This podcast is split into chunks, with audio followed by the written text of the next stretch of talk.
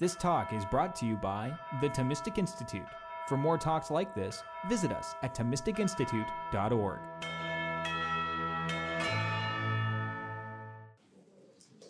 Okay, so uh, as I mentioned yesterday, I'm not going to talk about um, iconography and idolatry, uh, although if you want to ask questions about that, I'm happy to say something about it. But I want to talk about the family as seen through film. I want to back up a little bit though, uh, and and talk a little bit more about film as an art form. Um, I'm going to be quoting from at various points, and in fact, my attention to this first film that we're going to watch, The Philadelphia Story, um, a film I think I first watched uh, seriously in the late 1980s, but um, it's um, it's been grouped uh, among a series of about 10 to 12 films that have come to be known as comedies of remarriage, which run from the early 30s up into the early 40s, roughly, sometimes later. This is a 1940, so it's pretty late in, in that group of films. Uh, and it was um, the person who came up with this term is Stanley Cavell, philosopher uh, at Harvard for many years, uh, what's known as an ordinary language philosopher. So his view was that um, by reflecting upon ordinary language and using ordinary language in philosophy as opposed to highly technical language, uh, we could make progress in thinking about the most important issues. And Cavell thought uh, that films bore important, particularly American films, bore important philosophical import. Um, and so he wrote a lot about film. Um, and he thought of film and jazz reasonably as the two great American art forms. Right? Film certainly has uh, European roots as well, uh, but American film pretty much dominates. Uh, and, and jazz is certainly a distinctively American uh, art form. These two arts, uh, jazz and film, are also arts that uh, mediate between high and low um, that they're, they're art forms that, um, that take on, particularly in film, can take on important issues but communicate them to a mass audience. So they mediate between the high and the low, which I think rightly Cavell thought was something that was really important in a democracy, right? That you have art forms that could mediate between high and low. Uh, the tendency in the 20th century, and this continues into our own century, has been for these to split off so that a high art becomes for intellectuals, and then you have popular art, right, which doesn't have much to do with the sort of deeper issues that, uh, that intellectuals, at least in previous generations, took to be important. So, thinking about film in this way as a distinctive art form that mediates between high and low, and operates in the realm of ordinary language, where, I mean, Cavell's asked at one point in an interview, well, why do you think that um, film has philosophical importance? And he says, well, it, it, it just does. What's the proof? Well, if you start watching films with groups of people and talking about them, you suddenly find that you're talking about very important issues in a way that the film draws out of you as a viewer and as someone reflecting upon what you've seen. So he thought that it didn't need any other proof than that. The fact that if you if you take films seriously, they reward rewatching and they reward and prompt important conversations about the most important human things. So I got interested in, um, I mean, I've always been sort of interested in film and, and in television too.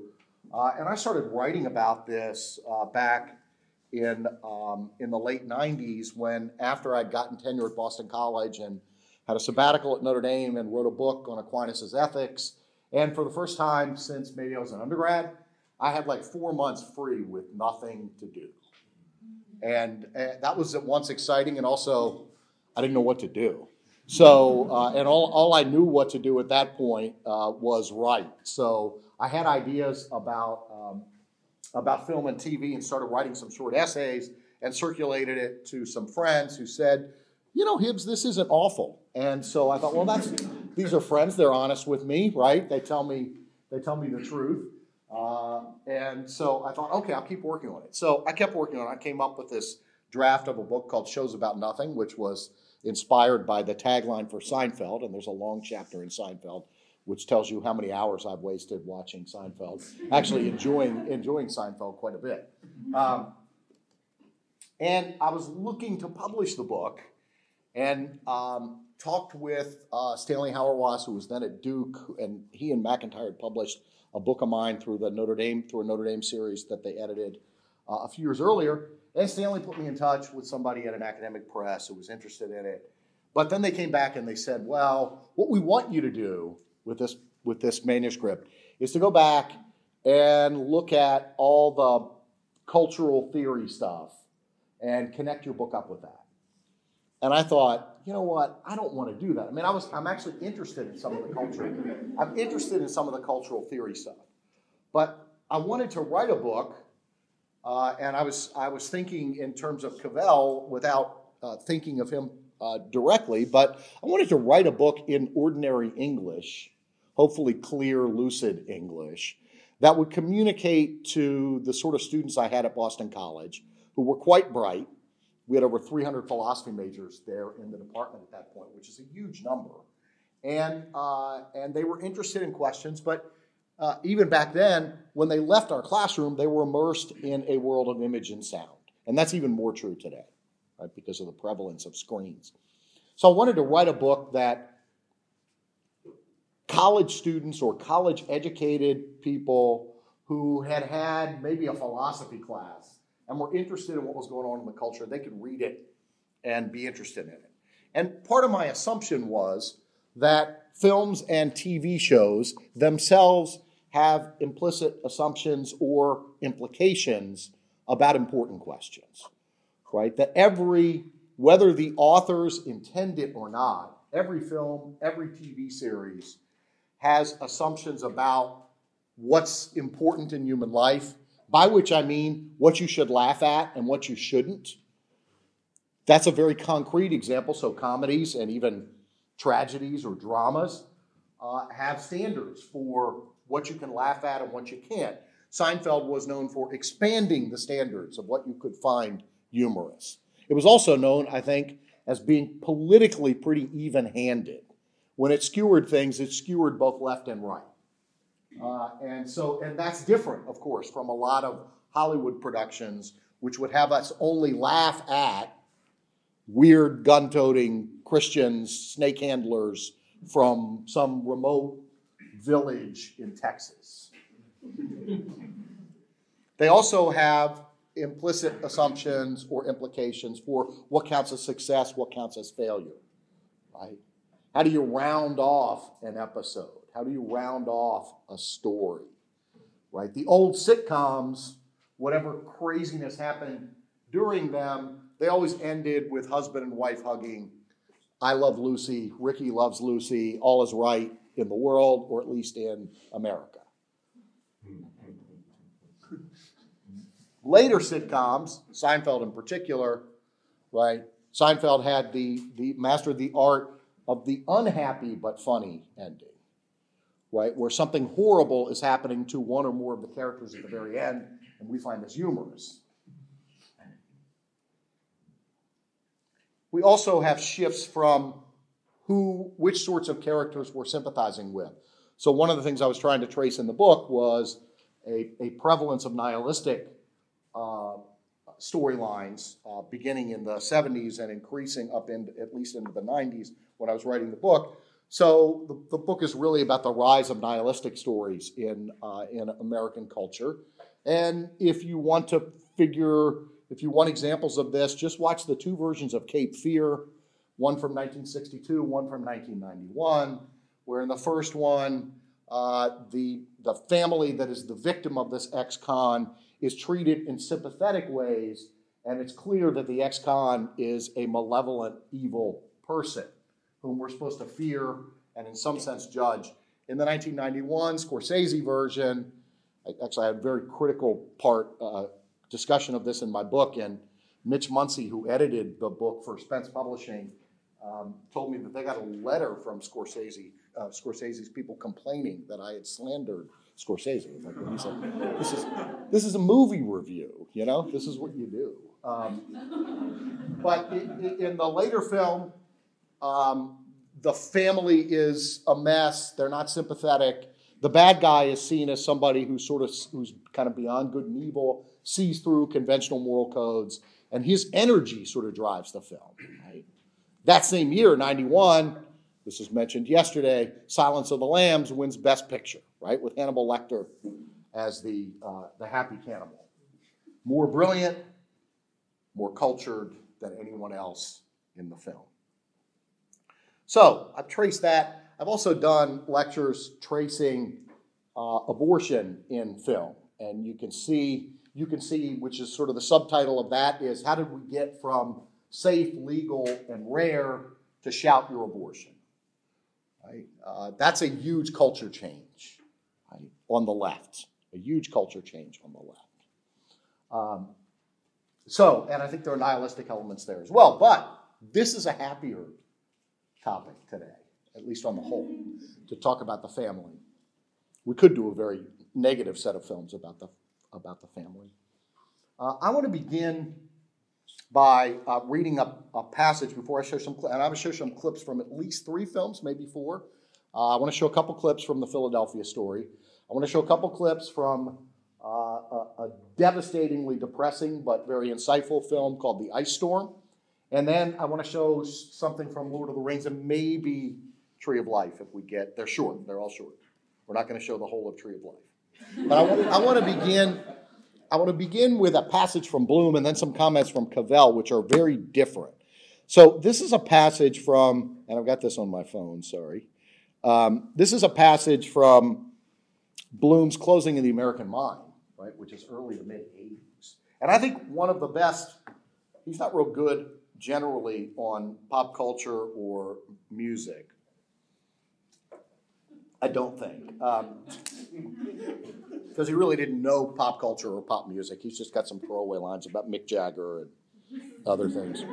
Um, but he is pretty good. There's this chapter called Relationships in uh, Closing the American Mind, which I think is actually it's the best um, observational uh, chapter in the book. And this he's writing in early to mid 80s, right? And he goes back to the social contract as a kind of founding modern political theory. You could also cite the Declaration of Independence, right, as a, a declaration that at certain moments we can break off very important historical relationships. And here's what he says about says relationships. The aptest description I can find for the state of student souls is the psychology of separateness. This continual shifting of the sands in our desert separation from places, persons, and beliefs, produces the psychic state of nature where reserve and timidity are the prevailing dispositions. We are social solitaries. And then he goes on to talk about divorce. Divorce in America is the most palpable indication that people are not made to live together, and that although they want and need to create a general will, referencing Rousseau there, out of particular wills. Those particular wills constantly reassert themselves. In the absence of a common good, the disintegration of society into particular wills is inevitable.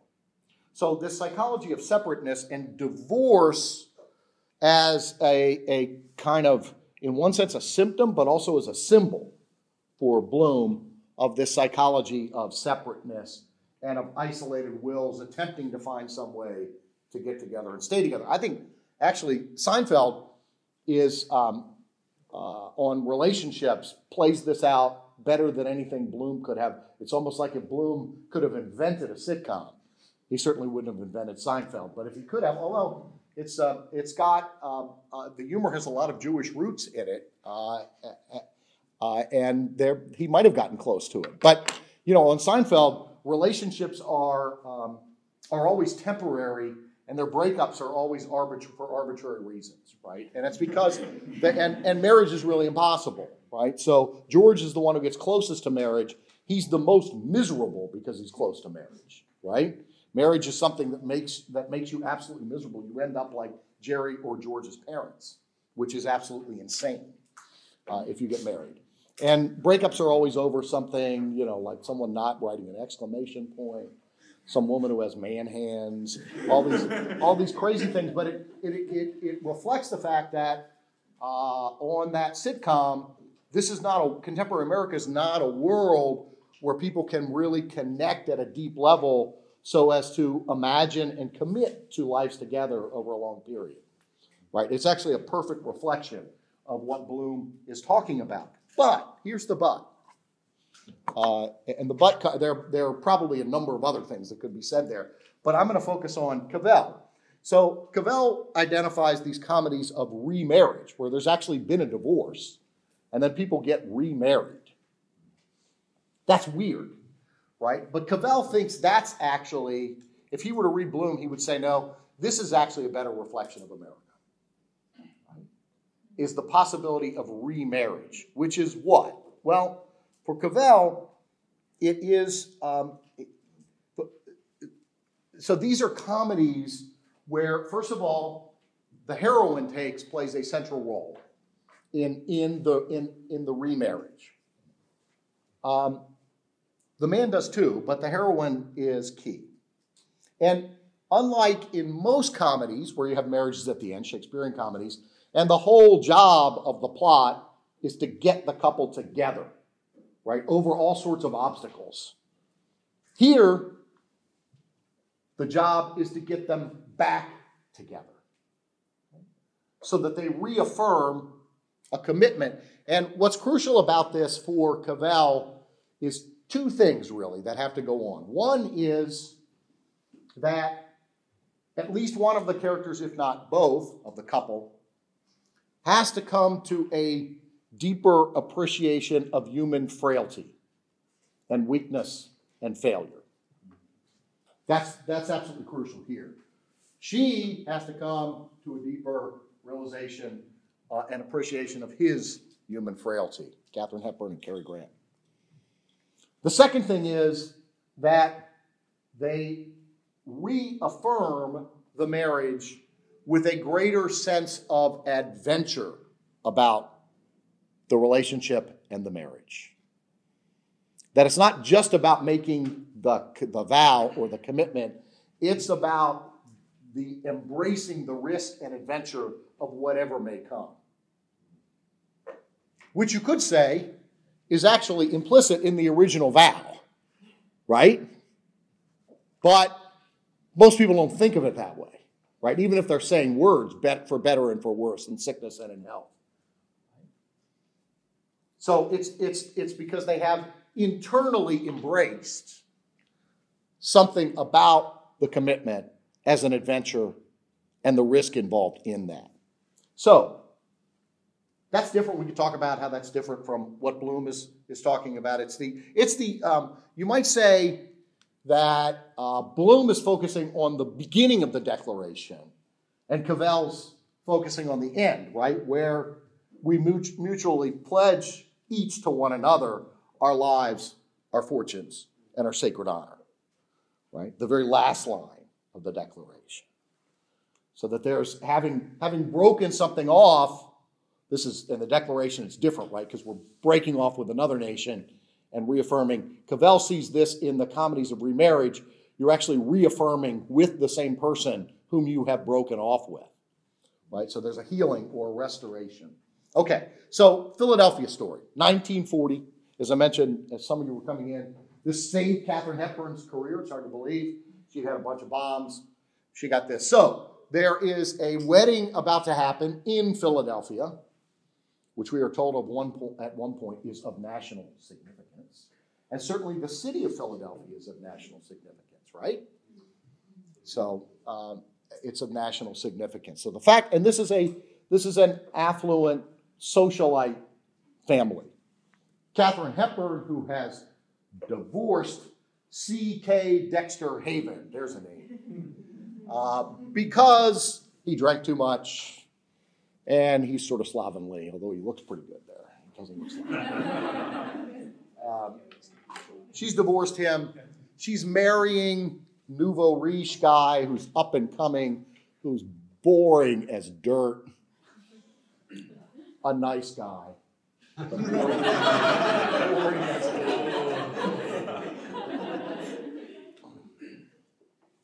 Jimmy Stewart here, Mike Connor, Mr. Connor, as Katharine Hepburn keeps calling him, uh, is, uh, is a, fancies himself a writer. He's actually written a book of, po- of poetry, which the Katharine Hepburn character goes to her local library at one point to read. Um, he's a writer who can't make money as a writer, so he's working for Spy Magazine, which is a tabloid magazine that tries to get dirt on socialites, right? So he and the woman he's dating are sent as reporters to cover this wedding. So I, I hope you, um, you will not be offended uh, because I've already given away the conclusion of this if we're calling it a comedy of remarriage, right? So I'm going to show some clips that actually uh, give away important things about the plot. Um, yeah, I think that's all we need to know for the moment. What happens over the course of the plot is that, um, well, let me just play this first clip. This is so so, and and Cary Grant is not supposed to be at the wedding. He's, he's not supposed to be there, but he happens to have a friend who's connected to Spy Magazine. He shows up at the office of Spy Magazine and says, "I'll get you. I'll get your reporters in." So he shows up. Spy Magazine is let in in part because they're threatening to do a story about Katharine Hepburn's very wealthy father, who is something of a philanderer. And they're going to tell some story about him fooling around, uh, uh, committing adultery on the side, and the family has to kind of cover for him. So here's a, let me play this clip and then we'll talk a little bit more. Um, I'm going to go to the very end. Um, so what happens in between is that she gets drunk and, um, and ends up spending the evening, although not in the language we would use spending the night with. She doesn't, uh, she doesn't have sex with, but she ends up spending the evening with Jimmy Stewart, Mike Connor, right? And um, and they they sort of initially had scorn for one another. He for these rich, so I mean he's a writer, right? He's not taking these rich, shallow socialites seriously. She doesn't take him seriously because he's a writer, but then she goes and reads his poetry and is actually moved by it. So they spend the evening together talking and kissing, and she wakes up the next morning not knowing what happened. It turns out nothing happened, but she has to go through a question period with him in front of her fiance, asking, um, How did I end up in my bed? Uh, what happened? And, and then she's, at, she's sort of asking, Well, did anything more happen? And he said, Well, no.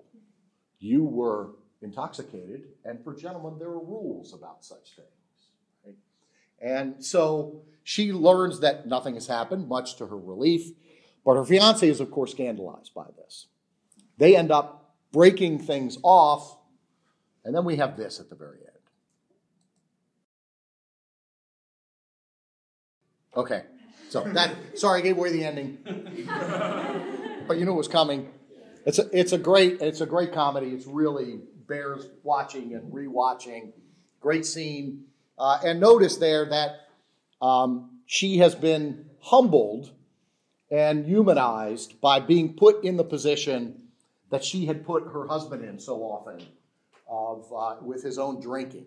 So there's this capacity to come back together, and the happy ending is the recognition of one's own frailty and a willingness to actually extend generosity to one's spouse, right? And, and his or her failings, and then an ability at a deeper level to reaffirm the marriage.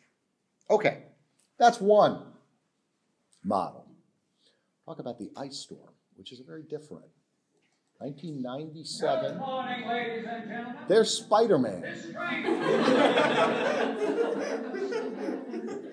Early Tobey Maguire. Katie Holmes, an early Katie Holmes is actually, a young Katie Holmes, not an early, is also in this.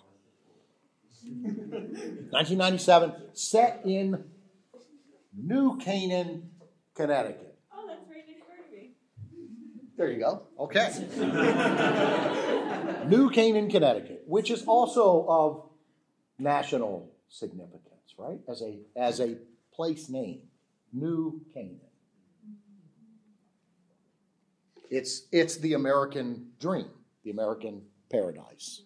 But in this case, it's the American dream turned nightmare. 1973, Thanksgiving, and there is an ice storm that gradually takes over the town of New Canaan, Connecticut, and has a very tragic result for one character, in which I'm not going to show any of that. Um, but the ice in this film is also symbolic. There's a kind of Shakespearean symbolism to the weather, where nature gives us an insight into the human condition. Because what the ice symbolizes is the frozen souls. Right? And remember for Dante, right, at the pit of hell, it's not fire, it's ice. The frozen passions and souls of the main characters. Great stars in this Kevin Kline, Sigourney Weaver, Joan Allen. Uh, Kevin Kline and Sigourney, it focuses on two families. Kevin Kline and Sigourney Weaver are parents of separate families but having an affair. There's a scene I won't show in here, but where they're seen, I think there are two, two maybe three scenes of sexual relation, sexual intercourse in the film. There's no nudity, so far as I remember, and I'm certainly not showing anything here. But what's what's significant about the three sexual encounters is that they're all completely mechanical and devoid of passion and human emotion.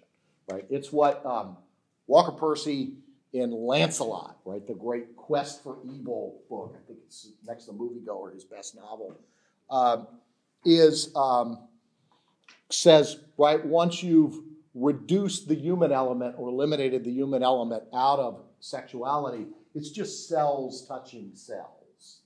It's just mechanical interactions. This film is a really good illustration of sex reduced to mechanical interaction. So there's nothing erotic in the classic sense or even in the modern sense about the sexuality that's going on here. Um, the other way, in addition to the ice, that this film gives us a perspective as viewers that transcends the perspective of the characters. This is important, right, about a film because, especially if you're thinking, as I have done in my writing about this stuff, about nihilism in film. So there can be there can be nihilism in a film that need not be experienced by the viewers as nihilistic if the filmmaker gives us a perspective that the characters lack. Right? Does that make sense? So the characters have no in this book, except maybe Tobey Maguire. Why? Because he's reading the Fantastic Four. That's why. The Fantastic Four and the commentary that it provides in the film, plus the ice, if we interpret the ice rightly, give the viewers a perspective on the action of the characters that the characters lack. Right? So our perspective is not their perspective. So he's on the train coming back from New York City where he's studying in a boarding school, coming home for Thanksgiving. This is the opening of this. Yeah. So the, the Fantastic Four the family. I'm not sure what exactly we're to make of the void part, but um, as connected with the family. But clearly, that, that part about the more damage you can do without knowing that you're doing it. The, the parents in this film are doing huge damage to their children without knowing that they're doing it because their souls have become so devoid of human and moral sensibility. Let me um, let me play a couple other clips here quickly.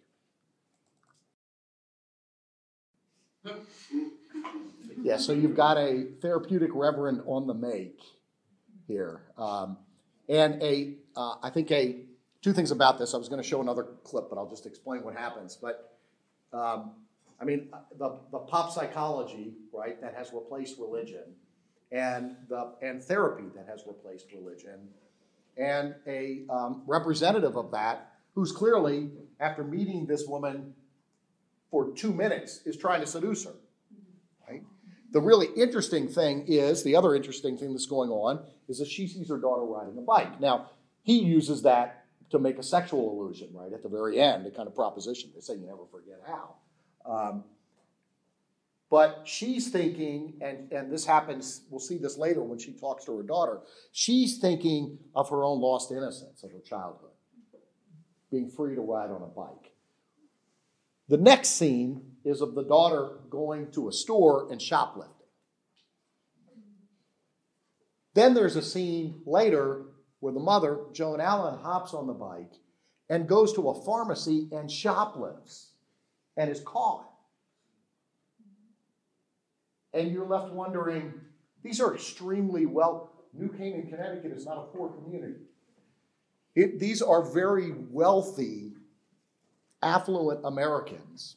Why is it, and this is the, the sort of pointlessness of evil, right? Of almost it's like stealing the pears, right? Why did I do it? In this case, she's not with anyone, but she has a compulsion to do something that she knows she ought not to do, and there's no need to do it. Right? So we're presented with examples of seemingly pointless commissions of evil that bring about and are for the sake of no apparent good because the souls have become so devastated and lacking in any human connection or moral sensibility. Right? And when that happens in the, so you've got, I mean, this is a, these are families that are direct results of the sexual revolution. The big thing that's happening this Thanksgiving weekend, and it's come from LA to the East Coast, so it's a big deal, is a key party where the parents all go to a party and the women put their keys in a bowl. And at the end of the night, the men walk up and pick a set of keys, and that's the woman they go home with. That's what they're all experimenting with. So you you all look really depressed and devastated right now, as you should. this is a devastating film, but I think it is, it operates in a way that lets us see this is the direct result of the sexual revolution. Right? Is that you have souls that where sex itself has become reduced to cells interacting with cells. Right? Um, how am I doing here? I'm almost running out of time. Wendell Berry. So when I taught this at, at Boston College, this might make you depressed about but I had, a, I had a kid who lived near there in class. Um, and I, I had, uh, when I first taught this course at BC, there's this old great debating hall that was shaped like this, but deep, was built in the 1870s. And I told the, uh, the department chair that I would let the class get as big as they wanted if, um, if they would let me have this debating hall, because it's never more than five rows deep. So you could have 100 students in there, and if anyone spoke, you could actually see the person's I wasn't going to do a lecture hall that was like this. So I would have students back. I mean, I would never show movies like I did back in the late '90s on campus. Um, we watched Pulp Fiction. we watched this, and I had the students watch these films before they came into class. We had a Sunday night screening, and then I had a text that I would match with it. So we we read Good Man is Hard to Find with Pulp Fiction. We read Wendell Berry's Sex, Economy, Freedom, and Community with this film. And I came into class on a Monday after they'd watched this. And, um, you know, you got 100 some kids, you got to be pumped up to perform. And I'm, I'm telling stupid jokes at the beginning, like I always do, kind of a warm up act. Nobody's laughing. I'm like, oh, I'm, I'm in bad shape here. So no, nobody's laughing. Everybody looked like you guys did, just until I, until I shifted the topic. And so I said, well, what, what's wrong? I thought something had happened on campus like the night before that I was unaware of. And this one kid who was from near New Canaan, Connecticut, whom I'd had in class before, so he was brave enough, and he said to me, he said, Well, you know those other films like Pulp Fiction? He said, Those were interesting. And then he said, This is one of my greatest moments of teaching ever. He said, Those people could be me. And I thought, wow. And they and the students had at the end of that class, they gathered together. They had the most frank conversation I had ever heard them have about sexual mores on campus, which you know was the, the early stages of what Tom Wolfe would call hooking up, right? Where they go out in packs, and it's like it's like a key party in a way, right? Without keys. And you drink too much, and then you wake up the next morning and you try to put together your evening. Right? And this is what college campuses are often uh, very much about. So uh, they had the most frank conversation about that uh, that I had ever heard at Boston College in the time I was there, and about the problems of that culture. Right? Uh, and they didn't they didn't know it was great because they didn't know what to do with Berry. They didn't know whether he was a conservative or a liberal, and that was actually worked really well. And of course, Berry has a strong argument there that the pornographer who tries to sh- who alleges to to show us more actually can't show what's most important, which is the, the joining of souls. Right? And so what you get here is a depiction of the joining of soulless bodies in the ice storm. Okay. Let me, uh, I know I'm running about to, oh, no, I've got, this thing's a little bit fast, right? So um, this one's accurate, though. Uh, let me show this clip from, uh, from Lord of the Rings. So this is okay, Arwen's vision. This is something that Peter Jackson added that's not in the book. And Arwen is headed off to the Undying Lands. She's been told by her father Elrond that if she stays with Aragorn, he will die and she will have nothing but sorrow and death and emptiness. Great scene. This is not in the book, this is part of the plot. Uh, and uh, what's that? Oh, I have a question already. Just Just settle down. You'll get your turn. Um, so, I, I, mean, I find this interesting in lots of lots of ways, uh, but I, I think that what's most interesting about it culturally is um, this is not a romantic comedy, right? But if you think about our romantic comedies, and this goes all the way back uh, to um, to the Katharine Hepburn days in the 30s and 40s, the vast majority of them are uh, they're all about, as Cavell says, uh, getting the couple together, right? Overcoming obstacles to get the couple together. Uh, and the couple co- has to come to a recognition that despite what they previously thought or what other people were telling them, they do belong together, despite whatever appearances might be to the contrary, right? They recognize in one another a fit, a belongingness, and a willingness to stay together. What's striking about that is how rarely that involves, that recognition involves in either of the potential spouses an insight that this is the person I want to have children with. And yet, I think, at least in previous generations, uh, that, and perhaps in the current generation as well, that that recognition is almost always there. That, that is to say, that falling in love involves, at some point, something like, yeah, I'd like to have children with this person. Or it would be good if we had children. Right? Arwen's motivation here is not the royal, really attractive Aragorn that she's going to get to spend time with. Her, although all those are parts of her attraction, what leads her to make the sacrifice that she makes is the vision of the child. And by the way, that's a perfect scene for what I was talking about in Hitchcock, where you have you have no dialogue and you just have faces looking at faces and registering the responses. Right? Um, per- perfect uh, for the medium of cinema to register that uh, in the way it does, and with the music, which works powerfully on us as viewers in this scene as well. So he- here you have a, a conception of marriage that's certainly very different from the ice storm, right? It's sort of at the opposite pole of the ice storm, uh, the conception of love and marriage. And it's also different in a sense from the comedy of remarriage, although it's probably closer to that in some ways.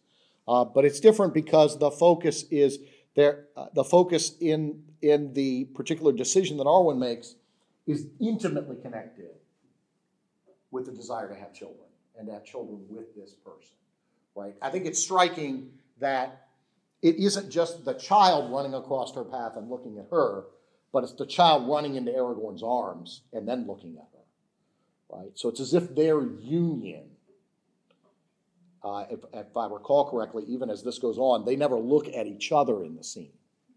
They look at the child who looks at the two of them, right? Which, which is a, a visual way of deepening the decision that she articulates. Um, I was really curious about what you said about Seinfeld, like expanding what was funny and like what you could like acceptably laugh at. Yeah, And, I can talk about this for 45 minutes. So. Um, I was thinking a lot about. But you all will think less of me at the end. I was thinking about um, like Quentin Tarantino and the Coen brothers as directors. So like Tarantino is like really famous for like just this like extravagant violence. Yes. And it's it's funny kind of like. Yeah. Uh, but you feel really weird that it's like. It turns it, yeah, I and mean, um, it's just weird. And then uh, there's also like this sense of like justice being done, especially in like his like later movies like Django and like up to up to the most recent one, yeah. which is a great And, one, I uh, think. And too. Yeah. Like this sense of, of justice being done and endless violence. But then like with the Coen brothers, it feels so arbitrary in a lot of ways. Like uh, but it's still sort of funny. But the, the violence just like happening. Okay, there are no other questions, So, like, just this one. of- so there's like this like violence happening for like no reason to like people who like are just there, like they're not they're like bystanders even, or like um, Yeah. or or people who are who are like innocent characters too, but it's still like funny and like a in a really like Yeah. way, and um, yeah, like uh, like do you think that don't even know what my question is, but there Well, be, like, a huge Let me take let me leave the Coen brothers aside for the moment. I'm happy to talk about that. I'm a I'm a, a fan of a lot of their films. Um, um, let me talk about Tarantino and Seinfeld. Um, uh, because Jerry Seinfeld said at one point after watching uh, Pulp Fiction, you know, which begins and ends in a diner, with people saying stupid things. Jerry said that seemed like a Seinfeld episode. Right, We're sitting in a diner talking about Arnold the pig, and uh, uh, which they do, and we're talking about eating whether you should eat pork or whether you eat dogs. Well, you know, and I think the um, um, one of the characters says, uh, "Well, you know, the, he, talking about whether a, a dog's more charming than a pig." He says, "Well, have to be a lot more charming than that pig Arnold in Green Acres." Uh, so it's all about cu- getting internal. I'm really dating myself there, talking about Green Acres. Uh, yeah. Thank you. Um, so, but on the, uh, let me just say a couple things about this and then take another question. But on the humor part, uh, one thing on humor and one thing on violence. So, on the humor part, yeah, I think what Seinfeld does is to shift the humor to some extent so that we're laughing at and not just with. Now, um, we're laughing at in part because we see these characters as, and they see one another as to some extent deserving the bad endings that occur to them. terrible in Seinfeld. Yeah, that's right. That's right. So, uh, so you're laughing at uh, and uh, more at than with. Whereas I think the model of the classic sitcom is you're you're laughing with. Sometimes you're sort of laughing at, but you're still laughing with. If that makes sense, right? You're kind of mocking. You're enjoying a person being mocked, but you're also sympathetic to them. You don't lose your sympathy for the main characters.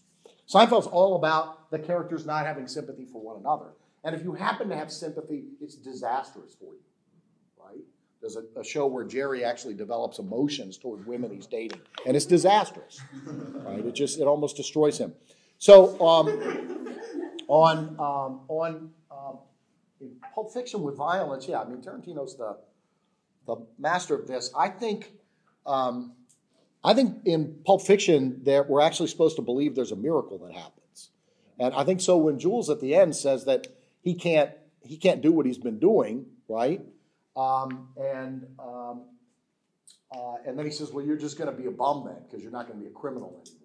You're going to be a bum." He says, "Well, I'm going to wander the earth and let God tell me what He wants me to do next, because something happened here." He says he puts it. God got involved when they're almost shot point blank and the bullets go around them. I think that actually the most sense you can make of that film is that a miracle actually happened, and the characters who who survive are all characters who leave that world. So it's Bruce Willis right? And then it's it's Samuel Jackson. They leave the world and they survive. Everybody else is dead.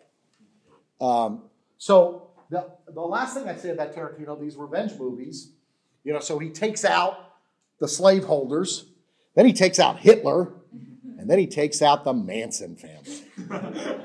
it's just wonderful, right? I mean, in the sense that it's a kind of wish fulfillment, right? Um, and um, and it's better than the stuff he was doing before that which was just this excessive celebration of cartoonish violence that is cartoonish, so you realize it's art, but it's also sort of creepy and weird and destructive of the imagination, I think. So, um, so that's my take on. I really like Pulp Fiction, and I love um, Once Upon a Time in Hollywood.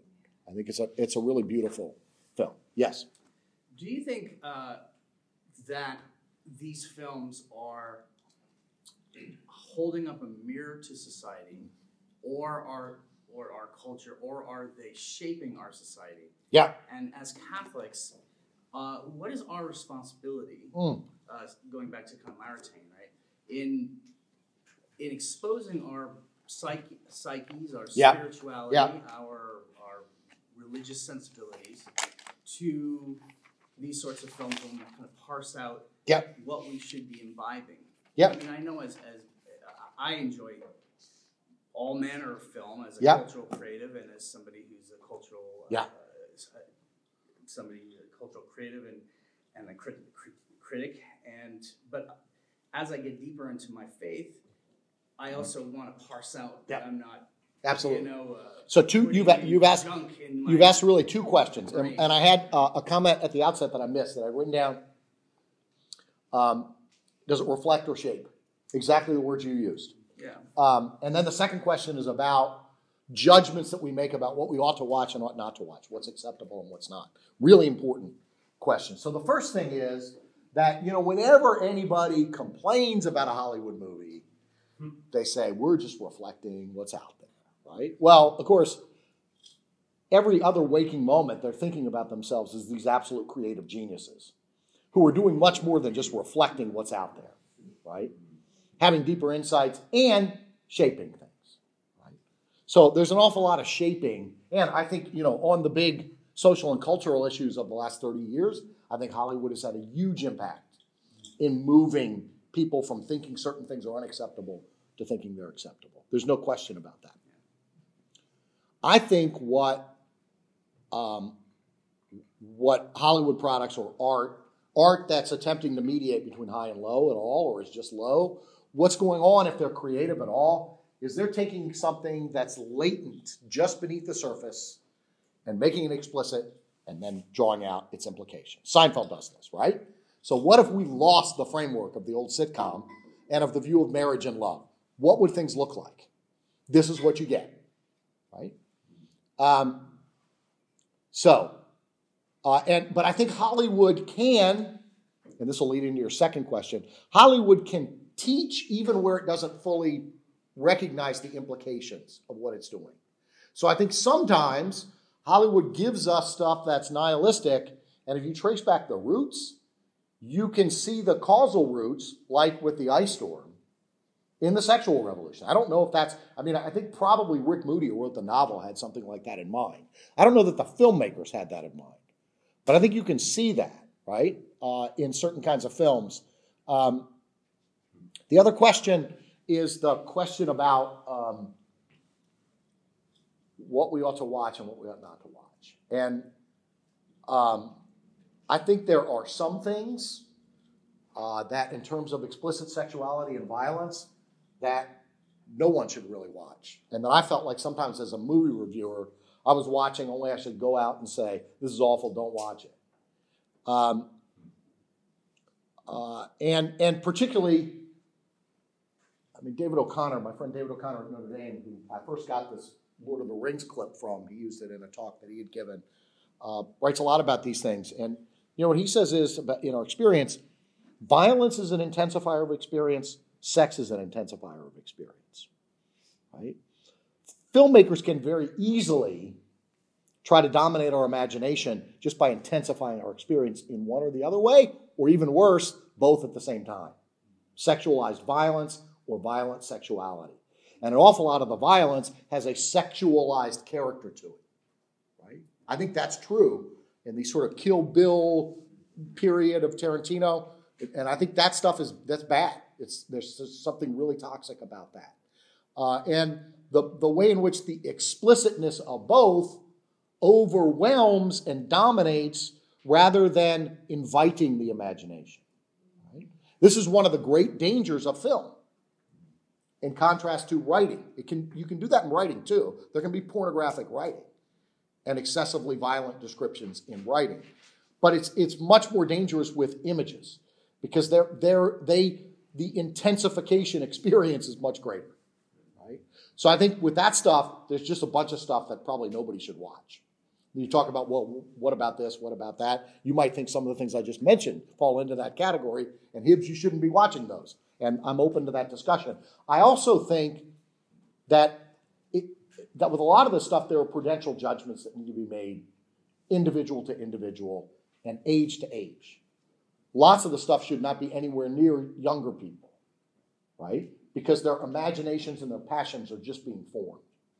And the real problem with violence and sexuality, and particularly violence in video games, that young men in particular, and in certain strain of horror films that where the whole target audience is, is men between the age of 14 and 26. Right? Um, the real problem there is not that, that they're likely to go out and imitate what they're seeing. This does happen on occasion, but let's be honest, an awful lot has to have gone wrong in a young male soul for them to watch a Tarantino movie and think, I'm going to go do that at the mall. Right? I mean, there's something out, there's a lot of other stuff that's going wrong. There's, there's no mechanical force there that just watching the images, but it can play a contributing role in souls that are already kind of messed up, right? The real danger is the atrophying of the moral, uh, moral imagination in the young, right, who become jaded and violent in other ways, right? Just daily interaction ordinary interaction, they become violent and cynical and lack hope. Right? That's the real danger. Because Hollywood's happy, particularly the toxic part, they're happy to march in and set up camp in the souls and imaginations of young people, particularly young men. Yeah. So you, you mentioned that the point of romantic comedy is to get two characters together at the end. Yeah. So what can you say about, and I know this has kind of happened over the last few years, the rise of the anti-romantic comedy. In my mind, I'm thinking of particularly 500 Days of Summer and La La Land, where the two characters don't get together when they're built up as like, okay, this is they're going to be a match. Right. Where does that have a place in sort of our society? What does that say? Is it pure denialism, or is it just is it something else? Yeah, I really had a hard time sitting through La La Land. I have to confess. I know this is a big cultural division point, so I'm just going to say that's where I am on this. Um, come right out, get it out in front. Um, yeah, so um, so I think that's a. Um, uh, I'm trying to think if there are antecedents of that in the classical period. I can't think of any. That doesn't mean there aren't any. Because uh, as soon as I say, this has never been, somebody will say, what about it? Um, so I, I mean, I think that's a that's a, a kind of uh, it depends how it goes, right? Because it can just be a rec- it, it could be a variant on the Seinfeld thing, right? It's a recognition that as as Jerry says at one point, you know, when Elaine said, "Well, why why is it that nobody can get together?" and, and Jerry says, "Well, God doesn't want us to get together." right? Some sense of a, and there is a kind of anti-providence operative inside, right? Where, uh, as George says at one point, God would ne- never let me enjoy my success. I thought, I thought you didn't believe in God, and he says, for the bad things. So it could be that there's something like that, where there's a sort of recognition of, it also can be that they part and they're friends. And so there's some affirmation of another type of human connection that's not just about romance. So, well, what does that mean? You'd have to look at the particular, but I think it, it, it can be either or both of those, right? A recognition or an insistence that, well, we're really not meant to get together. And romantic comedies are just fantasies, like our, our uh, female lead in the I Confess film is suffering from, right? And then when you have to face reality, you're just really not meant to be with this person. But it could also be, if they remain friends, right, uh, that there's some other type of human connection that's being affirmed. That could be seen to be alongside romance or something more important than romance. And just to kind of follow up on that, does the, um, I've heard this sentiment a lot growing up, uh, of like, well, you know, the Disney movies portray love and romance as like this great thing, but in reality it doesn't exist. Yeah. Is that kind of an outgrowth, or are these kinds of movies that are coming up now an outgrowth of that sentiment? Well, I think they, I'd have to, we'd have to look at each of them, I think that's right, I mean, I think Seinfeld certainly like that, the old sitcom had become, you know, uh, by the Brady Bunch, it had become pretty kind of cloying and, and, uh, and uncomfortable in lots of ways, right? So they're, they're sort of, it's just refreshing to see somebody say, it's not